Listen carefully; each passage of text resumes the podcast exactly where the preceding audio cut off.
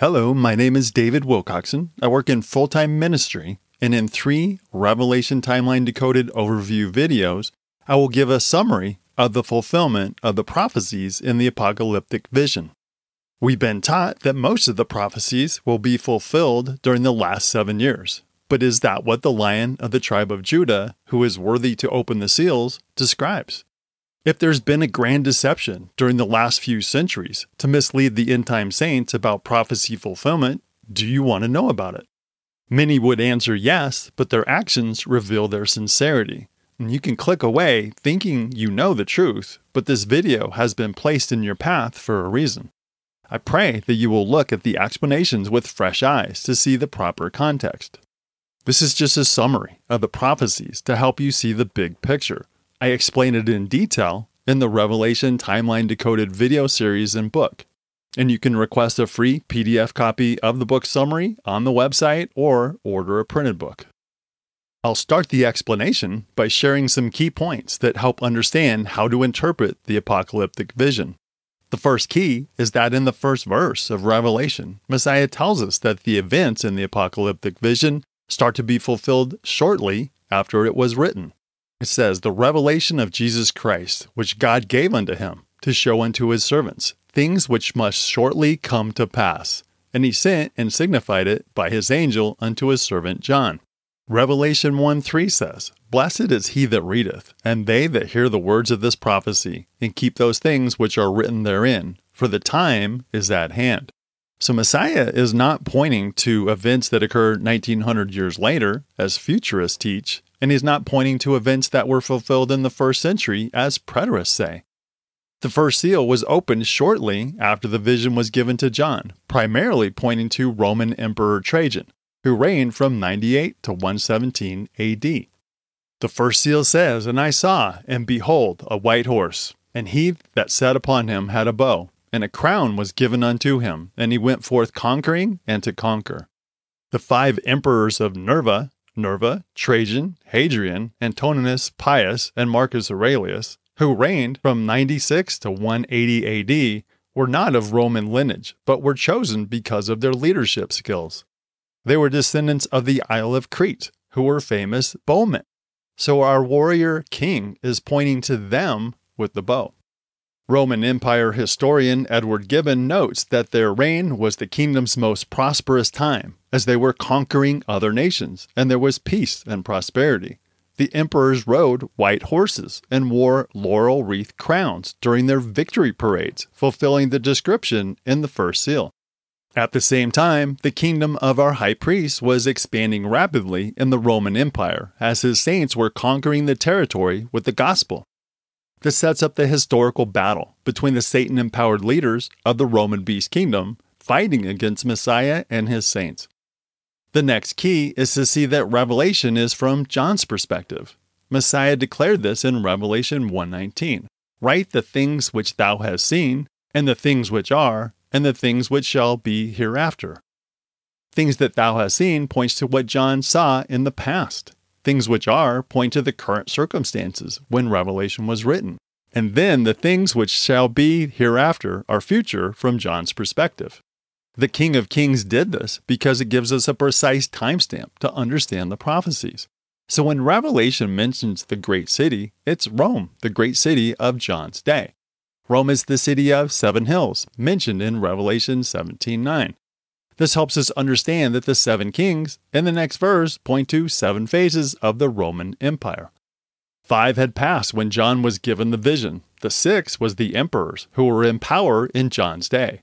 And after the Western Roman emperor was removed from power in 476 AD, the seventh form, the Dukedom of Rome, existed for a short time until 538 AD. Then the eighth king, the popes of Rome, who lead the harlot papal church, were given civil power over the Roman beast kingdom. The next key is to see that Revelation is about the fourth kingdom in the visions of Daniel. Daniel 2 and Daniel 7 foretold four beast kingdoms Babylon, Medo Persia, Greece, and Rome, with the last one enduring in power until Messiah returns.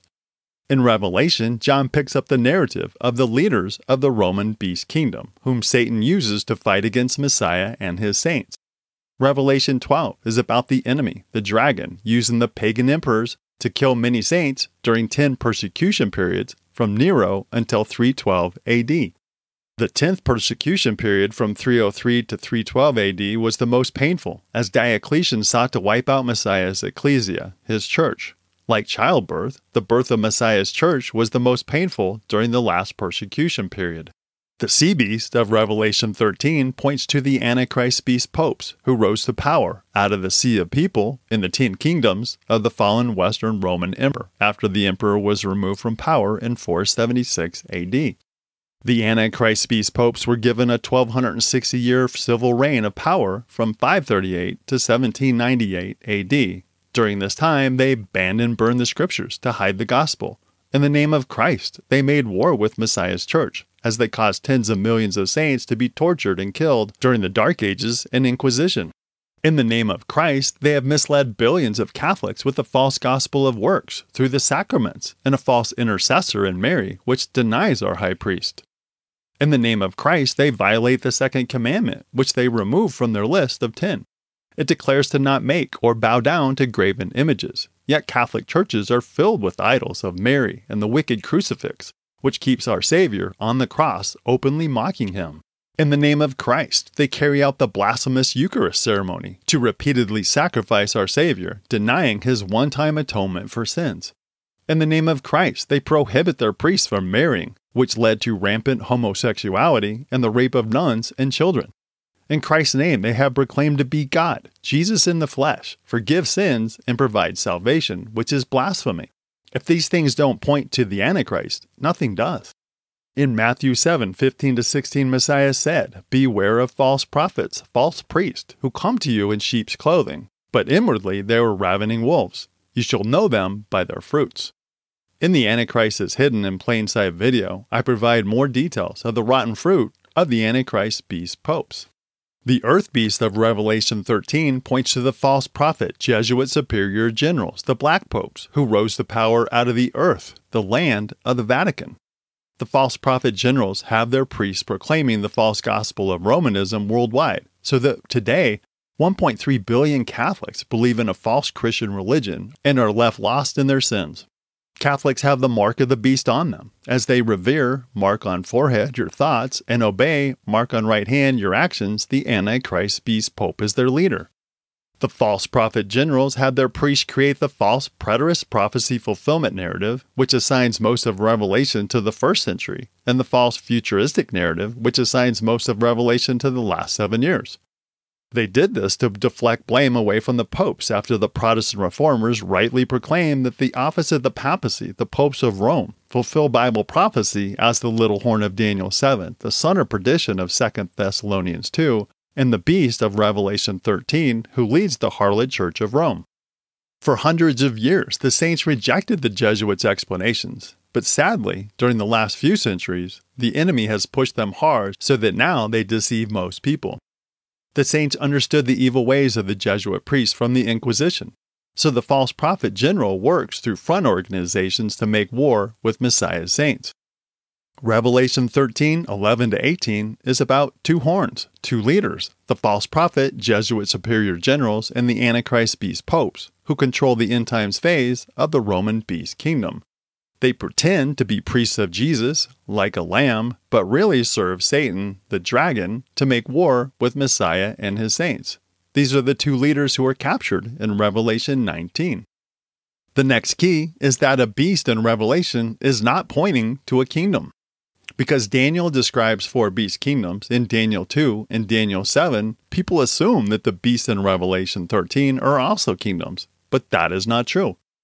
Let's look at what Paul, Peter and Jude proclaim about beastly men to see how the Antichrist beast popes and the false prophet Jesuit superior generals fit the description. In Titus 1 10 to 12, we see Paul contrasting blameless bishops with unruly, vain talking, deceiving, evil beasts. For there are many unruly and vain talkers and deceivers, especially they of the circumcision whose mouths must be stopped, who subvert whole houses, teaching things which they ought not, for filthy lucre's sake. One of themselves, even a prophet of their own, said, The Cretans are always liars, evil beasts, slow bellies. So we see that an evil beast is a false prophet in the church. In 2 Peter 2, verses 2 to 14, we see Peter talking about false prophets, saying they are evil speaking brute beast. But these, as natural brute beast, made to be taken and destroyed, speak evil of the things that they understand not, and shall utterly perish in their own corruption, and shall receive the reward of unrighteousness, as they that count it pleasure to riot in the daytime. Spots they are and blemishes, sporting themselves with their own deceivings while they feast with you, having eyes full of adultery, and that cannot cease from sin, beguiling unstable souls. A heart they have exercised with covetous practices, cursed children. So Peter also is pointing to false priests in the church who are called evil speaking brute beasts. Jude 1 also points to ungodly men, brute beasts, creeping into the church. For there are certain men crept in unawares, who were before of old ordained to this condemnation, ungodly men, turning the grace of our God into lasciviousness, and denying the only Lord God and our Lord Jesus Christ. But these speak evil of those things which they know not, but what they know naturally, as brute beasts, in those things they corrupt themselves. So we see that Paul, Peter, and Jude point to false prophets, fake priests in the church who speak evil things. They blaspheme and pervert the gospel and we see how that's fulfilled with the popes of Rome, the many who came in Jesus' name, who proclaim to lead his church, but teach damnable heresies that are contrary to the Father and the Son. So the sea beast of Revelation 13 is fulfilled by the false priest white popes of Rome, who pretend to represent Christ but are against Christ. They are called the beast. The earth beast of Revelation 13 is fulfilled by the false priest black popes of Rome. They are called the false prophet. These are the two horns in Revelation 13:11. The next key is that Revelation gives the narrative of two churches, symbolized by the great city and Holy Jerusalem. Our high priest kingdom of saints is called Holy Jerusalem in Revelation. It is the wheat in the parable of the wheat and the tares. The tares church was set up by the enemy to look like Messiah's church, but it's toxic.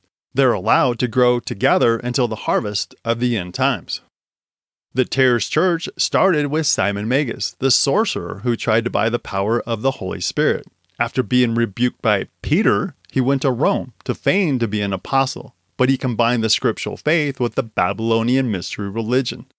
Simon the sorcerer was effectively the first Roman Catholic pope, as it was not Peter the apostle.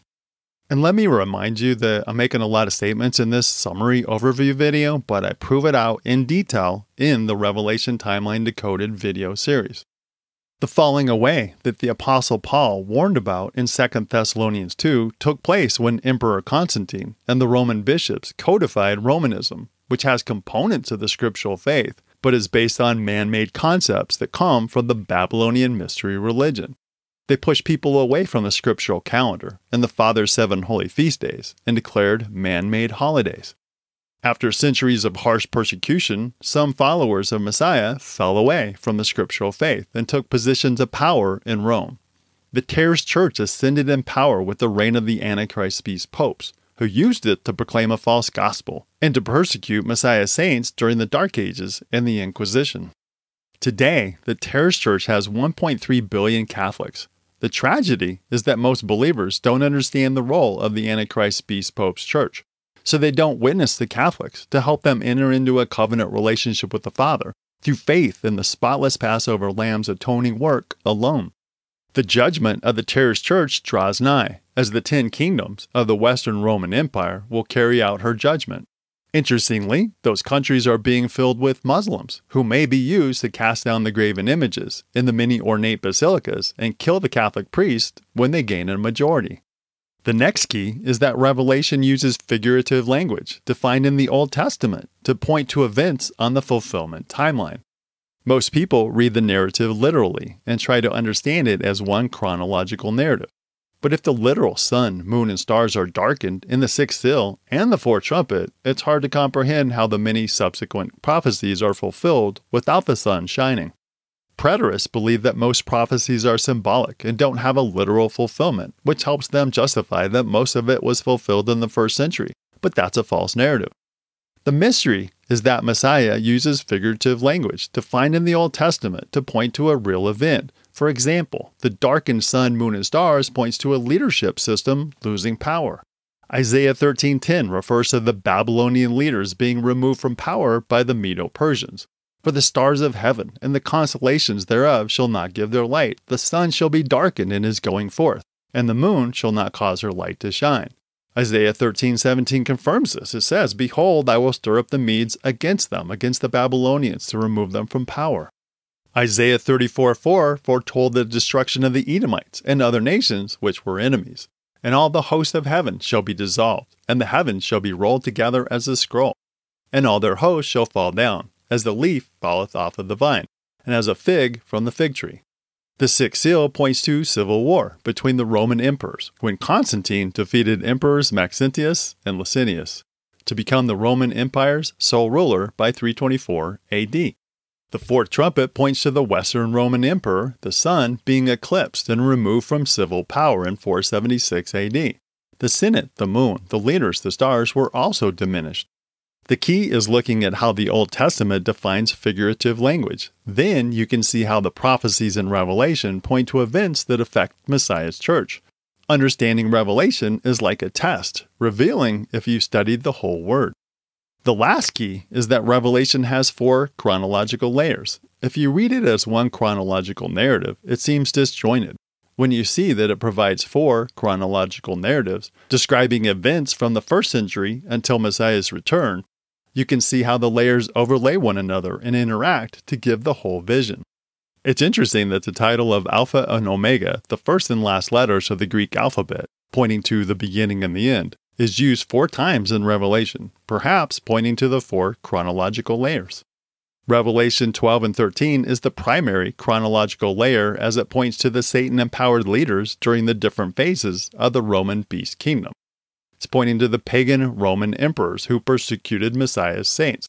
It's pointing to the Antichrist beast popes who persecuted Messiah's saints. And it's pointing to the false prophet Jesuit superior generals. Revelation 2 and 3 gives another chronological layer as it points to seven church eras, which span from the first century until our Redeemer's return. It doesn't make sense that the seven churches in the first century, which were very close in proximity as you can see in the image, would face dramatically different circumstances. The saints of the Ephesus, Smyrna, and Pergamos church eras faced the pagan Roman emperors who persecuted them, and they loved not their lives unto the death. The saints of the Thyatira and Sardis church eras witnessed against the Antichrist beast popes during their 1260 year civil reign from 538 to 1798 AD, paying with their lives for their testimony. The saints of the Philadelphia church age proclaimed the gospel through worldwide missions and spread the Bible worldwide through Bible societies. We live in the last church age of Laodicea, as the enemy has blinded our eyes during a time of testing.